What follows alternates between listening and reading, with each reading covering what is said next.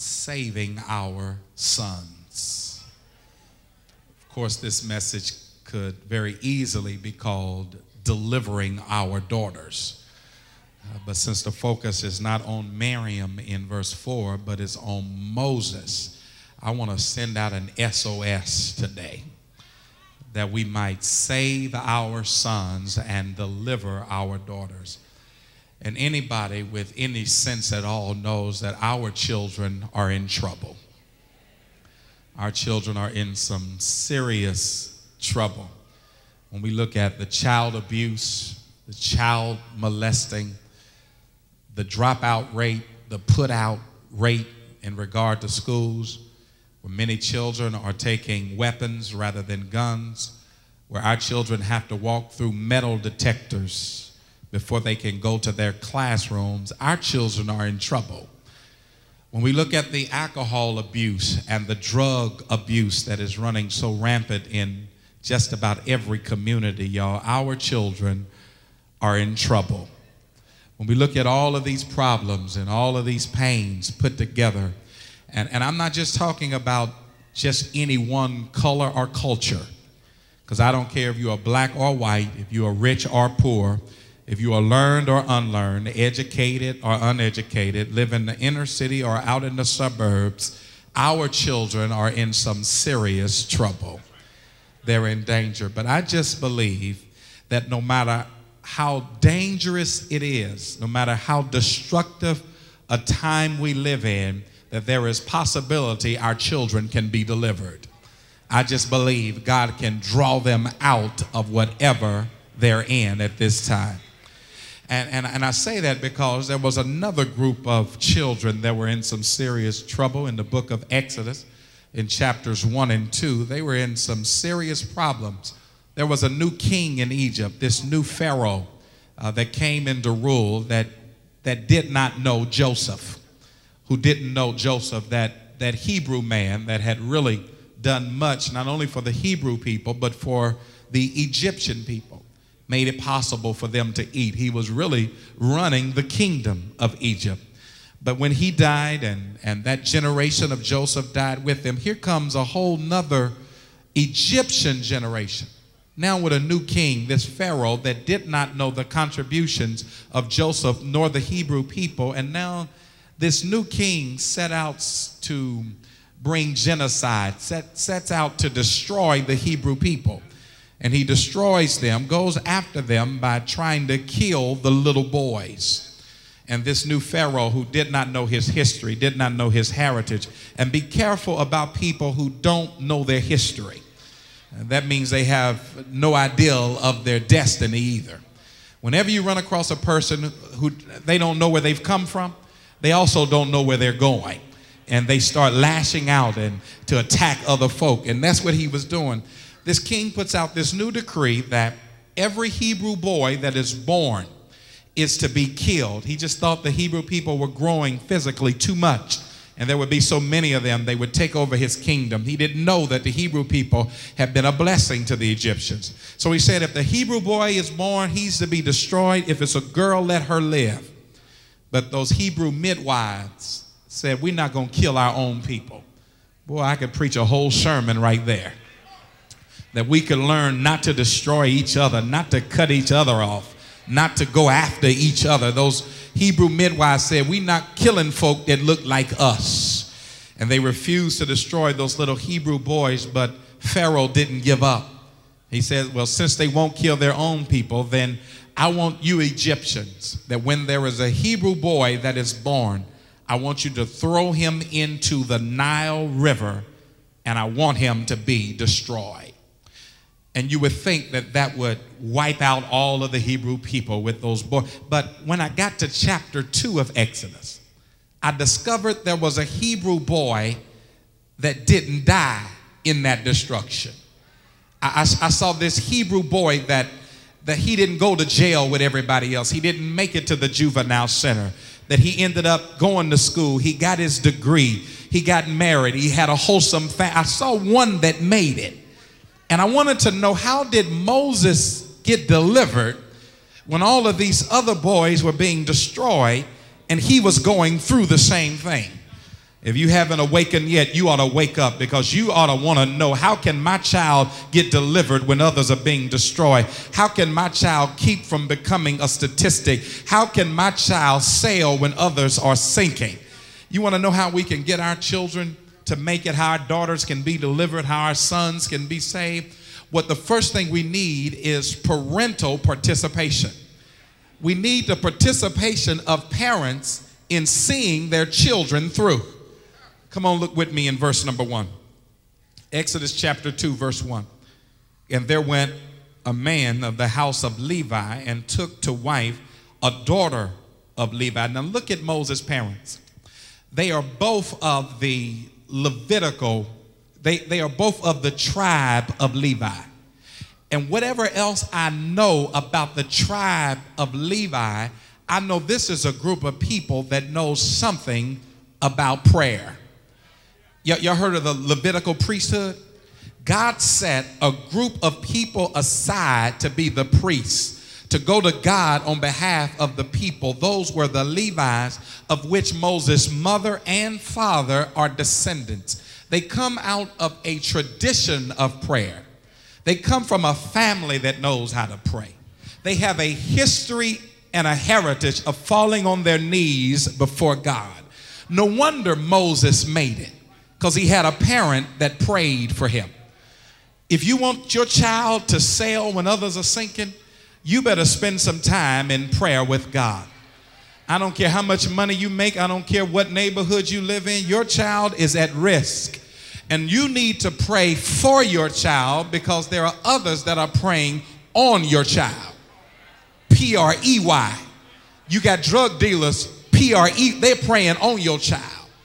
You, you got prostitutes praying on your child. You, you, you, have, you have some messed up mentalities praying on your child.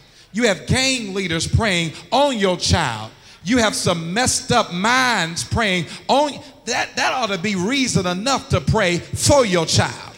If others are going to pre, P R E Y, you better learn how to pre-R, P R A Y. You, you, you better learn how to take your child before God and ask God to watch over your child. You, matter of fact, you, you want to know how some of us have made it? Your degree didn't get you through. I know you work hard, that's nice, but that ain't what got you through. I, I know you've been to this school and that school. You got this degree and that degree. You got a nice position. I just believe some of us have made it because we had mothers and fathers that were praying for us. And, and the stuff we try to counsel out today, our parents used to cast out yesterday. Yo, yo, we, we're going to have to learn how to pray. Listen to what the Bible says. The Bible said, ask and ye shall receive. Seek and ye shall find. Knock and the door will be opened unto you. The, the Bible says, if you abide in me and my words abide in you, you can ask what you will and it shall be done unto you. Jesus said, up until this point, you have not asked for anything in my name. Ask and it shall be given unto you. James says that you have not because you ask not. I dare you to fall down on your knees every now and then and begin to spend some time in the presence of God. In y'all do know God hears and answers prayer. Matter of fact, some of y'all making it even now off mama's prayers. And some folk, your mother is dead and living in the presence of God. Your, your father, your grandfather, they're already in heaven, but, but you still making it off mama's prayers. God's still answering your grandfather's prayers. God's still, y'all know you've, you've been in situations where you didn't have sense enough to pray. Well, let me just personalize. I've been in situations that I didn't have sense enough to listen to God, didn't have sense enough to obey the Lord. And I've been in situations I know I shouldn't have gotten out. I know I shouldn't be here today. It wasn't me praying that got me out, but I had a mother and a grandmother and a praying family of the tribe of Levi that was lifting me up before the Lord, that when somebody else got shot, I made it out. I know y'all can't testify, but I'm going to tell you right now, every now and then, God gets you out because he's answering somebody else's prayers. I, I, I just believe in prayer. It's not unusual for me to gather my family together. I am the priest in my family. I'm not just the priest at church. I'm the priest in my family. And I gather my family together and we seek the Lord's word from his scriptures. And then we take turns praying, and I'm the last one to pray. I am the priest in my family. And I pray in the midst of my family because I'm praying for those boys. And even at times if I have a late meeting and by the time I get home, my kids are already asleep. It's not unusual for me to go into their bedroom and to lay hands on each one of my sons and begin to call his name before the Lord. God, watch over J. Allen. God, watch over Jordy. God, bless Jalen. God, keep Josiah. Because I don't know what they're going to have to face in the world, but I do know when they face it, they're going to face it with my prayers. Y'all, we better learn how to pray. Do you know what happens when you pray? Your prayers touch three worlds at the same time. Your prayer, when you pray, your prayers go up to God in worship. Your prayers go out to humanity in work. And then your prayers go down to Satan in warfare. And some of us, even now, even now, it's after twelve, still haven't spoken to the Lord. We'll go all day and never call on his name. We'll lay down at night and never ask God anything. And you're wondering why you're having such a rough time. Somebody sitting next to you comes in with their shoulders back, their head up, knowing the Lord is watching. Y'all better learn how to pray. We got to pray for these kids, y'all. We got to pray for these kids. And not only did they pray, but listen to what it says in verse two. And the woman conceived and bare a son. And when she saw him, when she saw him, when she saw him, that he was a goodly child. Watch her perception towards her child. Now remember, the government looks upon her child as a threat. That's why they're trying to take him out. The community looks upon her child as a burden. But when she sees it, he's goodly. Another translation says he's beautiful. Another one says he's wonderful. I wonder, what do you see when you see your child? Do you see a burden or a blessing? Because depending upon what you see, what you perceive with your child will determine how you relate to that child. So you don't even have to say anything to the child, but if you look at the child as a burden, somebody in your way, somebody keeping you from your goals, somebody keeping you from your destination. If it wasn't for you, I could make it. If you see them as a burden, you begin to relate to them like that, whether you say it or not. But if you see them as a gift of God, if you see them as a blessing, as an inheritance of God, you relate to them like that. And let me just throw this in too. Your child ain't keeping you from making it. Whole lot of folk got kids that made it. Come on. These children are blessings, not burdens. And when we recognize that and when we see that, we will relate to them properly. Now let me say this to somebody whose parents didn't know how to raise you right. And they verbally abused you. Called you stupid and dumb and ignorant. You in my way. I wish I had never had you. Let me help somebody this morning whose parents didn't know how to raise them and kept calling you an accident. We are so quick, y'all, to label our children. Special needs children. Slow to learn. Retarded. Learning disability. Y'all know we label our children. Illegitimate child. Bastard. What makes a child illegitimate? What did the baby do to make them illegitimate? Because now if anybody's illegitimate, it ain't the child. I believe there are illegitimate parents that are expressed in their legitimate child. Here's what I'm trying to tell you, because some, some folk will tell me, Pastor, I, I don't believe you're going to bless that baby, because y'all know I bless any baby that comes. Pastor, I don't believe you're going to bless that illegitimate baby. Number one, I don't think they're illegitimate. That's number one. Every baby is legit. Number two, if any baby needs a blessing, it's the one born out of wedlock. Anybody, when your mama and daddy told you you were an accident, don't believe it. You may have been an accident to mom and daddy, but you were not an accident to God. You did not sneak up on God. God didn't turn around one day and there you were. No, no, no. God knew you. Matter of fact, in Jeremiah chapter one, it says that before I formed thee in the belly, I knew you. You didn't sneak up on him. Before you came forth from the womb, I had already sanctified and ordained you. You didn't sneak up on him. Psalm one thirty-nine says that you are fearfully and wonderfully made, and guess who made you? The Bible says that God was in your mother's womb, shaping and forming your substance. So God took time making you. Now watch what God does. He takes time making you what he made you. And then the rest of us, we spend time trying to be something other than what he made us.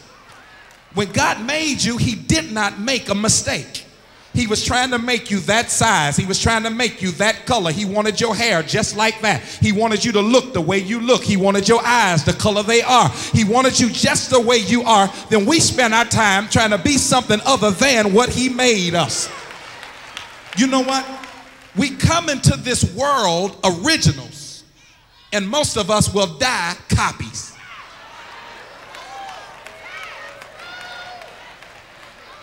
And if you haven't learned it yet, an original is worth more than any copy.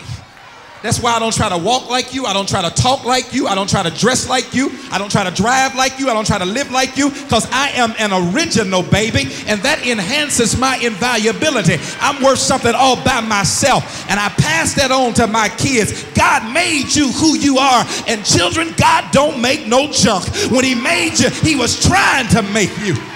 Oh, I wish I had a witness in here. How do we perceive our children? They're goodly, they're wonderful, they're blessings. And in verse two, it says in, in Exodus two and two, when she saw him, that he was a goodly child, she hid him three months.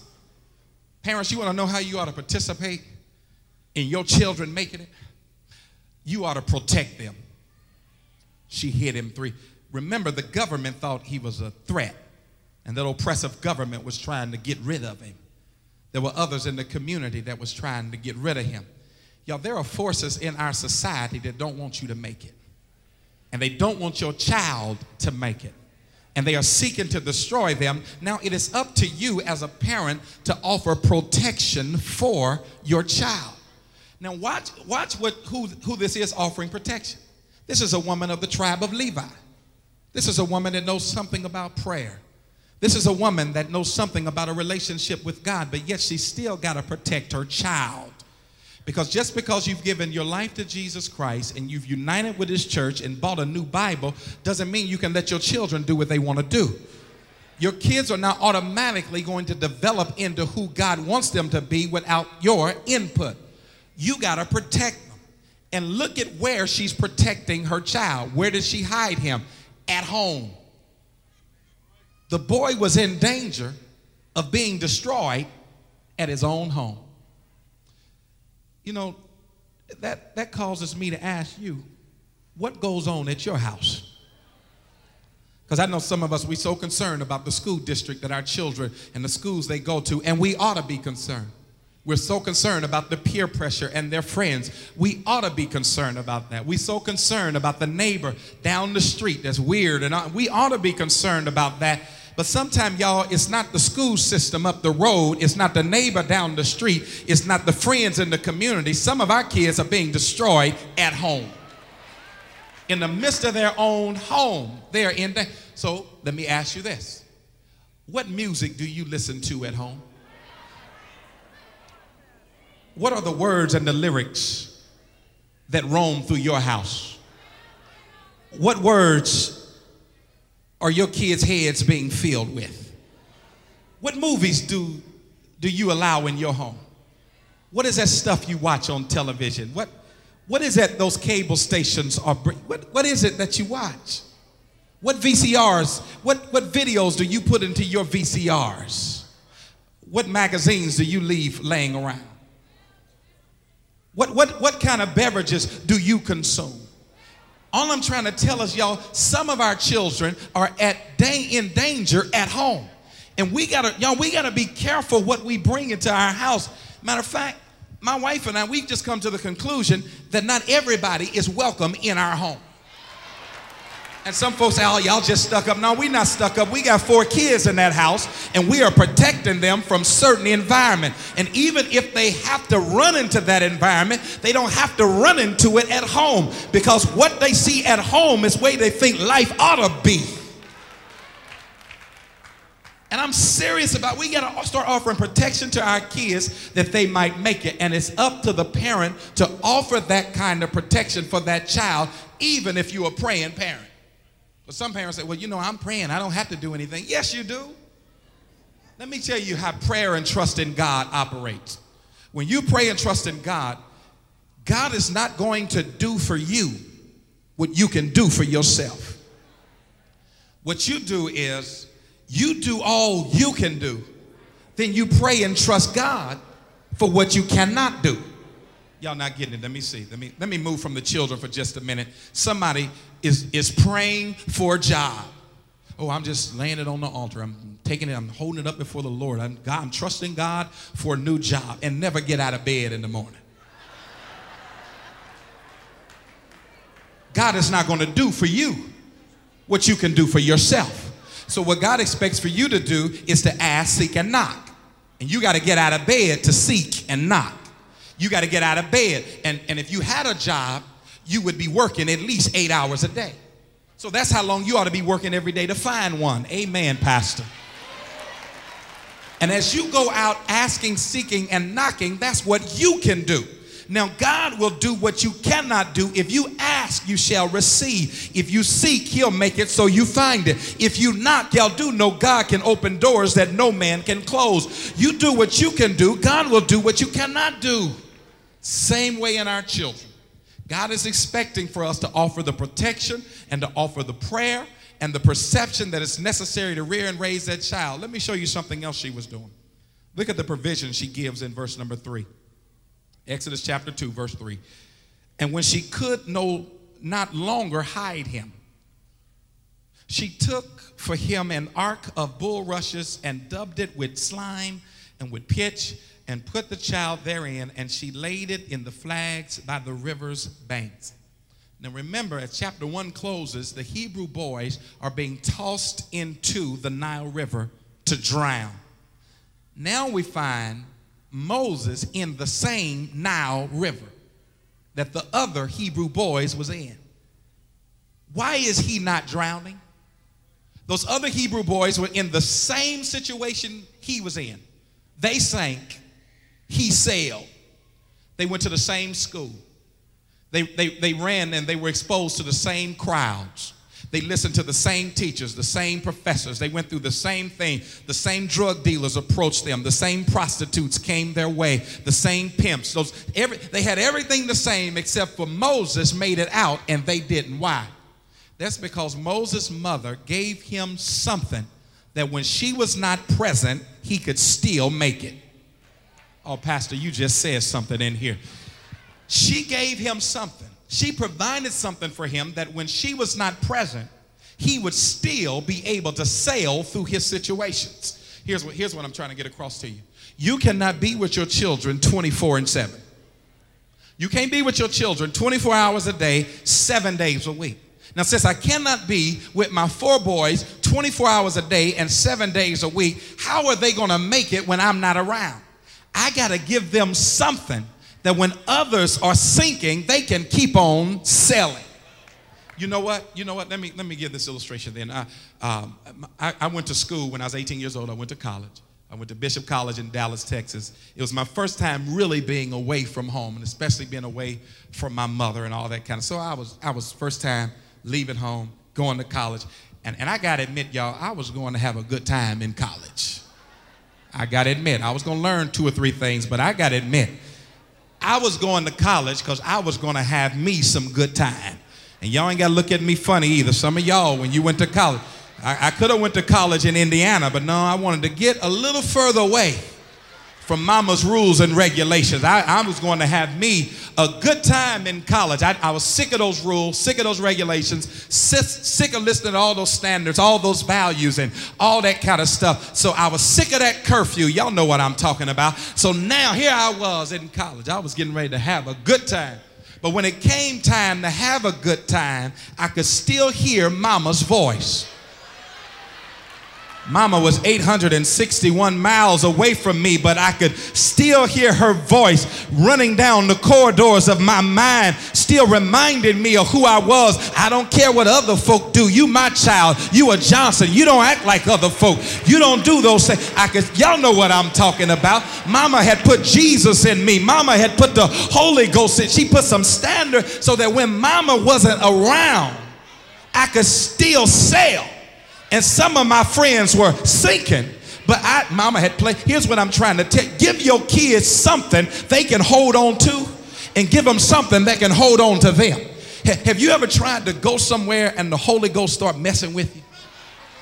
I know I got a witness in here now. You, you were getting ready to get into, some of y'all just last night, you were getting ready to get into something and the Holy Ghost began to deal with you. That's what we got to get in our children, y'all. The Bible says that if you bring up a child in the way of the Lord, when they get old, they won't depart from it. It doesn't mean they're going to always follow it, but what it does mean is they'll never forget it. I wonder what you're passing on to your children. Matter of fact, my, one of my sons, one of my sons had a game yesterday, and he had a game in the hood. He had a game in the hood. Y'all know it. He had a game in the hood, basketball game in the hood, in the inner city. And I want my sons to learn how to play inner city basketball. Ain't no foul in the inner city. Get them to learn how to play real basketball. And I sat there at that game and I was watching those kids, and some of those kids are so very gifted in basketball, little bitty kids, crossovers, they can do all kind of stuff. And I thought to myself, that's going to be some of their transport, some, for some of them, their transportation out of the ghetto. For some of them, that would be their way to education and, and to positions and to training and to all of that kind of stuff. And, but as soon as I said that, another word came to me. And I said, but they're going to need to do more than learn how to shoot. They, they're going to need Jesus in their life. Because when the storms of life come, a crossover dribble ain't going to help you. When the storms of life come, being able to run faster and shoot straighter and hit further than somebody else, y'all, that ain't gonna help you. And I'm not saying don't teach your kids basketball and baseball and track and field and expose to them to different things in life. Whatever they are good at, expose them to that. But just understand, y'all, a baseball bat is not gonna get them through difficulty in marriage. A basketball is not gonna, you gotta give them some Jesus in that situation. And part of the problem I have with some of us, our kids know more of Snoop Doggy Dogg songs than they know gospel songs. They know more about Little Kim's rapping than they know about the Holy Ghost. Something wrong with that, because when your child is in danger and in trouble, Little Kim ain't going to show up. Snoop Doggy Dogg ain't going to be there, but I serve a God that will step into their situation and will see them through. Do I have a witness in this place? All I'm saying is give your kids something that they can sell when others are sinking. Let me hurry up, because not only do we need the participation of parents, but if children are going to make it, we need the contribution from the community. You know what somebody's saying to me? Well, I, this sermon's not for me. I don't have any kids. Don't plan to have any kids. This sermon, I wasted my time in coming to church. I, I shouldn't have been here. This sermon doesn't mean anything to me. That's because you don't understand the contribution that needs to come from the community when it comes to our children. Y'all, it is not simply up to that mother and father to rear and raise our kids. We got to get away from this selfish mentality. It is time for the community. It's time for the village, y'all. Y'all know what I'm talking. It's time for the village to take ownership in our children and begin to raise kids that don't even belong to us. Let me show you what I'm talking about. Come, come to chapter two. Exodus chapter two, verse five. And the daughter of Pharaoh came down to wash herself at the river, and her maidens walked along by the riverside. And when she saw the ark among the flags, she sent her maid to fetch it. And when she had opened it, she saw the child, and behold, the babe wept.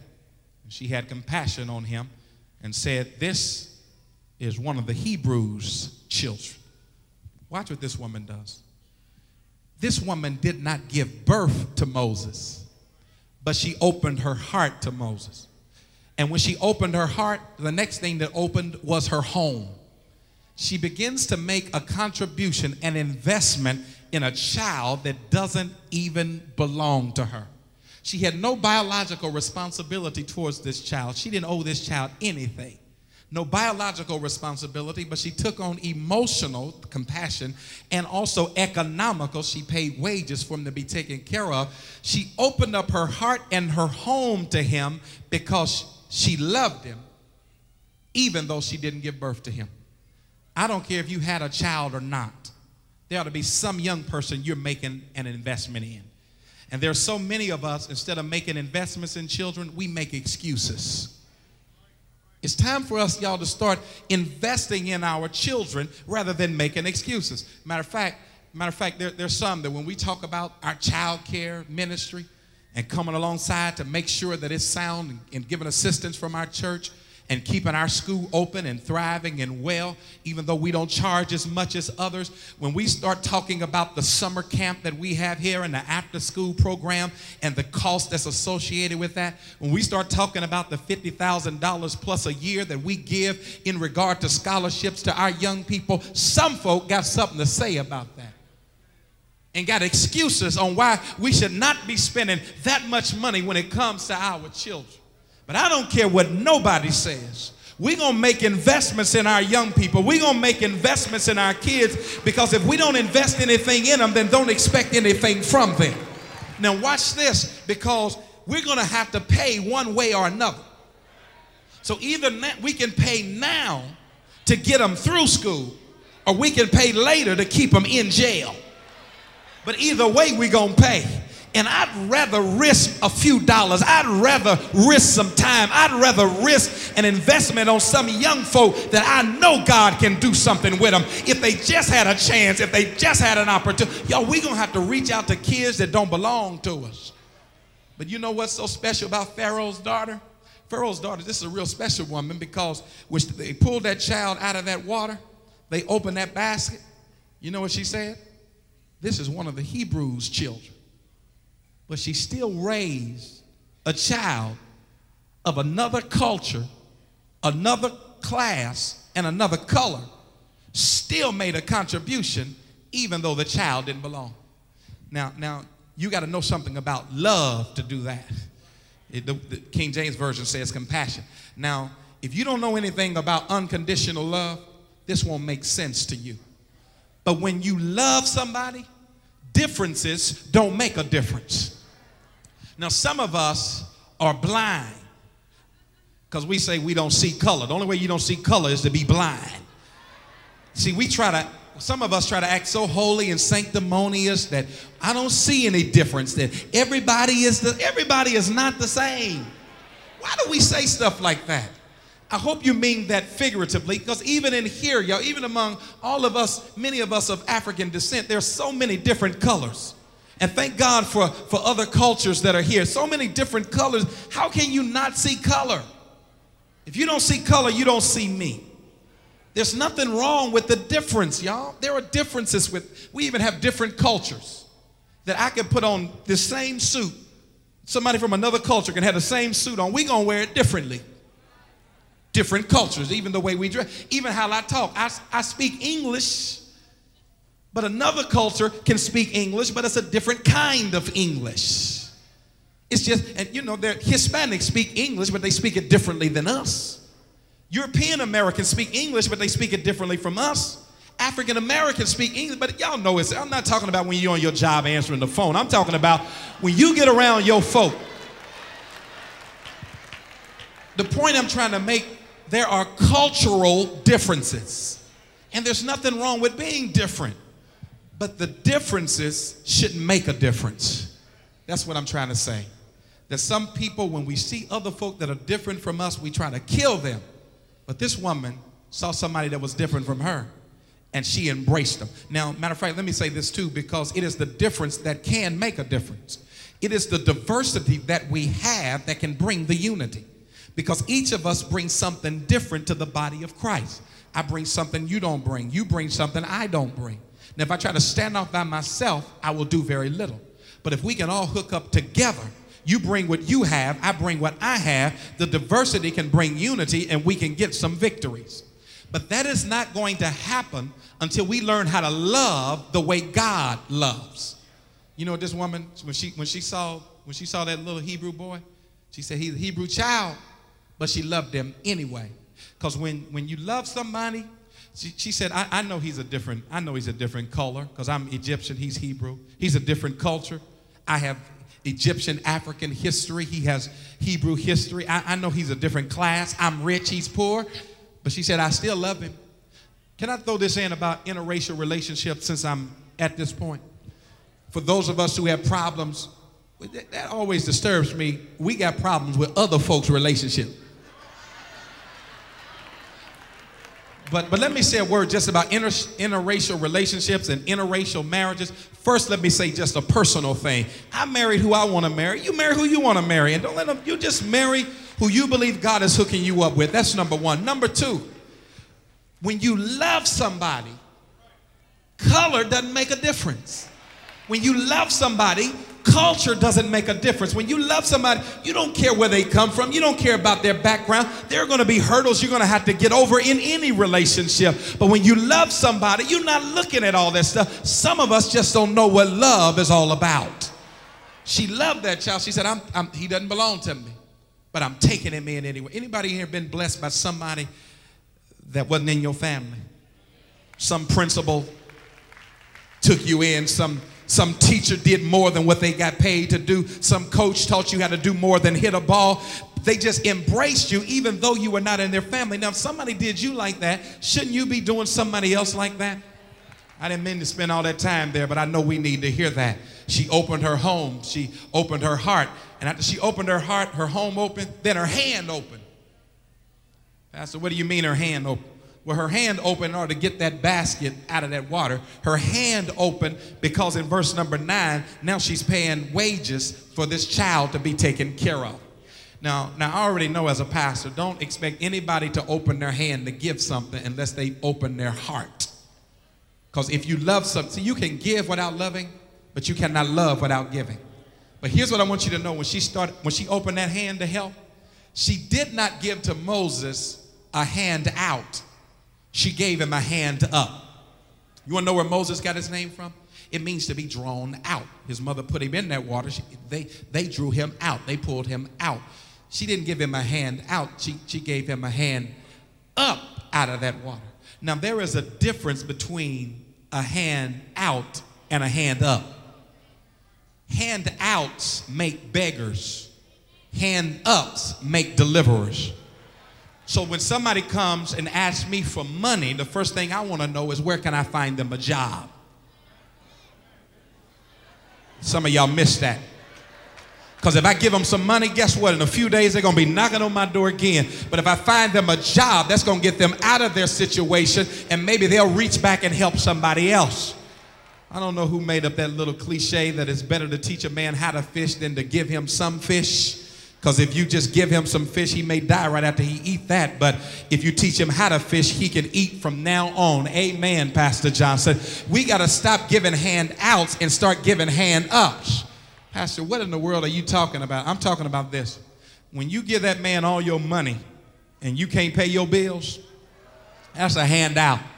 When he's driving your car and you can't get to work, y'all know what that is. That's a handout. When he's living in your house and not paying any bills, I wish I had somebody that understood that the difference between a hand out that makes beggars and a hand up that makes deliverers. So what happens is, here is a woman that gives him a hand up. Now the next point is support from his sister because she hooked him up.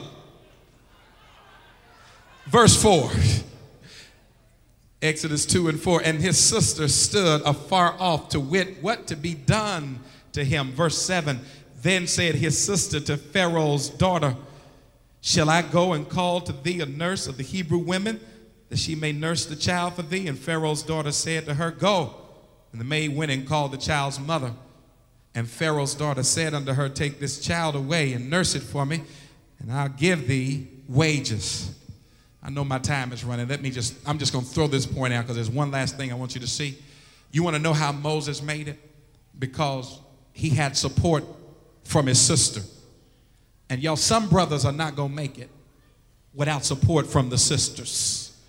And he had a sister that was watching over him even though he didn't know it. And I know he didn't know it. I know he didn't know it, but she still watched over him. Now watch her now. She supports her brother when he was not in a position to support himself. Now some sisters saying, well, Pastor, you know, I, I would really try to help a brother, but I don't have anything myself. Neither did she. She was in bondage like he was. She was in slavery like he was. She was in poverty like he was. But how did she help him? You know what she did? She knew two people. And all she gave him was a hookup. Y'all, y'all not getting it. She, she knew Pharaoh's daughter, and she knew Moses' mother. That's his sister. She, so she said, when that child was pulled out of that water, she ran up to Pharaoh's daughter and said, oh, your baby is so beautiful. You have a wonderful baby. And Pharaoh's daughter said, yes, I do. I appreciate that. Miriam said, listen, let me go find somebody to help raise. You, you make too much money. You too busy helping with the kingdom. Let me find somebody to help raise your child. And then, then Pharaoh's daughter said, go find me somebody. Miriam ran, she, she's making a hookup for her brother. And she ran and found her mother and said, guess what, mama? Pharaoh's daughter found, and that fool's gonna pay you to take care of your own child. Here's what I'm trying to tell you. Every now and then, God will make a way. He'll provide from some way you never looked for stuff to come. Won't God make a way out of no way? Now, now for sisters who don't want to hook up your brother, saying, well, if he's a man, he ought to make it on his own. Moses didn't. Every time Moses' life got saved, it was a woman that did it. First the Hebrew midwives, then his own mother, then his own sister, then Pharaoh's daughter, then his wife Zipporah. Every time his life was saved, it was a woman that did it. I want you to understand there are some good brothers in here right now, and all they need is a hookup from a sister. All they need is some sister not to give them a handout, but to give them a hand up. But wait a minute, brothers, I don't want to leave you without blessing you today, because when Moses' sister delivered him, a few years later, he delivered hers. Oh, I wish y'all had read Exodus chapter fifteen. Miriam is singing and dancing. Why? Her brother just brought her through the Red Sea. All I'm trying to tell you, brother, if a sister helps you, turn around and help her. Stop entering into non-reciprocal relationships where you get everything and give nothing. I wish I had about two more hours just to stay right there. Let me at least say this. You know how Moses could deliver her? First, he got saved. He was pulled out of the water. Salvation. Then, he got education. You don't live at Pharaoh's palace and not get educated. Then revelation, Exodus chapter three, he gets revelation from God. After he gets salvation, education, he also got identification. That's why he killed the Egyptian rather than the Hebrew, because he knew who he was. Identification. Watch this, brother. When you get salvation, when you get education, when you get identification, when you get revelation, next you ought to bring emancipation. You ought to help set somebody else free. Well, I ain't finished, but my time is up. Let me go on and tell you, if you're going to make it, if these kids are going to be delivered, it's also going to take the grace of God. Because I don't care how good parents are. If you don't have God's grace, you can't make it. I don't care how the community reaches out to help you. It's going to take the grace of God for you to get through that thing. I don't care how your sister tries to support you and the women in your life. If you don't have God's grace, you're not going to make it. Well, you, maybe y'all don't see the grace of God in the passage. Let me tell y'all where the grace of God is in Exodus chapter two. Don't, don't think it's by coincidence that, that Pharaoh's daughter was taking a bath at that point at the Nile River. It's not by coincidence that that basket Moses was in just so happened to be floating along the Nile at the place Pharaoh's daughter just happened to be taken. No, no, no. It's not by coincidence. She caught a glimpse of the basket out of her peripheral vision, told her servants to go. It's not by accident Miriam just happened to be there. I want to tell you what was happening. While the government was planning Moses' destruction, God had already prepared his deliverance. While the government had prepared for him to go down, God had already prepared for him to come back up. I don't care what other folk have done to you. I don't care how they tried to destroy you. I serve a God that's got key people in the right place, doing the right thing at the right. I'm not here today by chance. I'm here today because when others tried to send me down, God had already planned to bring. Oh, y'all not getting it. Y'all, y'all do know that's what grace is. Y'all remember Jesus? He died on Friday, but God raised him on Sunday. But Sunday was already in the plan before Friday took place. Oh, I'm feeling real good right now, because today may be your Friday, but if you can just hold on, Sunday morning is on its way. Folk are laughing at you. It's your Friday. Folk are stabbing you in the back. It's your Friday. Folk are beating up on you. It's your Friday. You don't know how you're gonna pay your bills. It's your Friday. Sickness is in your home. It's your Friday. How you gonna make it with that hard-headed child? It's your Friday.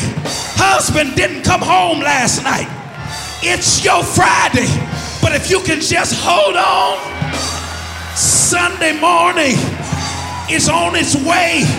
Y'all do know what's gonna happen on Sunday. God is gonna raise you. God's gonna make a way. God's gonna heal your body. God's gonna pay your bills. Won't he do it? Won't he do it? Can you say yes? You ain't gonna make it without grace. But if you got grace, everything is gonna be all right. Grace woke you up this morning. Grace started you on your way. Grace saved your soul. Grace lifted your burdens. Grace got you through school. Grace got you a job. Grace put food on your table. Grace healed your body. Grace put a roof over your head. I'm so glad grace will lead me on, because I'm so glad trouble, I wish I had a witness, won't last always. Hallelujah. Y'all excuse me, but hallelujah. I'm sorry. Thank you, Jesus. If it had not been for the Lord who was on my side, where would I be? Who opened that door for you? Who made that way for you? Who brought you through that trouble? Who brought you through that trial? And I don't believe he brought you this far. Yes. Won't he keep you? Won't he keep you? Won't he hold you? Won't he make a way for you? Can you say yes? Hallelujah. Listen, listen, listen, listen. Oh, I, I think this may not mean nothing to nobody, but somebody that should have been a statistic, somebody that should have been in juvenile center, somebody that should have been in jail. And the only reason why some of us aren't in jail right now is because we didn't get caught. Grace. Oh, I wish I had somebody that knew about grace. Grace. Have you ever been driving down the street and fell asleep? Woke up and the truck that was in front of you was now behind you. Grace. Have you ever had a bill that you didn't know how you were gonna pay, but somehow some money came from somewhere? Grace. Have you ever been sick and the doctor couldn't find the problem, but you're in here to testify today? Grace. Has somebody ever walked out on you and you didn't know how you were gonna make it, but the Lord walks with you? He talks with you. Won't he tell you? Grace, grace, grace, grace, grace, amazing grace. How sweet the sound. Oh, hallelujah. Thank you, Jesus. Save the wretch like me. Mm, hallelujah. Once was lost, but now I'm found. I was blind, but now I see. Through many toils, dangers, toils, and snares I've come. Grace that brought me safe this far. Won't grace bring you home? And when we've been there ten thousand years, bright shining as the sun, we have no less time to praise his name than when we first begun. Anybody in here saved? Anybody a Christian? Do you know what saved you? You didn't save yourself. You didn't pick yourself up. You didn't get yourself out of that water. You didn't get yourself out of that danger. It was God's grace. What is grace? Unmerited favor. He saved you when you didn't even deserve it. Brought you out when you didn't earn it. Because all of us deserve to die. But you know why we're here today? Grace. Yo, I know, I know the hour's late. I know it's Mother's Day. You got to go eat dinner. But I'm grateful for the grace of God. I wouldn't even be here today if it had not been for God's grace. I couldn't preach the gospel, but his grace. I don't live in a mansion, but I got a roof over my head. Grace. I didn't have filet mignon for breakfast, but I had something to eat. Grace. Lord, I bless you in this place. I bless you in the sanctuary today. I lift you up today, dear God. We recognize that we're not here because of our own goodness. We're not here because we live so right, but because of the death, the burial, and the resurrection of Jesus Christ that saved us. Lord, we receive everything you have for us right now in the name of Jesus. Father, I pray now somebody's going to understand that the only way to make it is to make it by your grace. Father, I pray somebody will know that they cannot save themselves. They cannot de- deliver themselves. But they got to recognize God's grace has got to see them through. We believe victory right now in Jesus' name. Amen.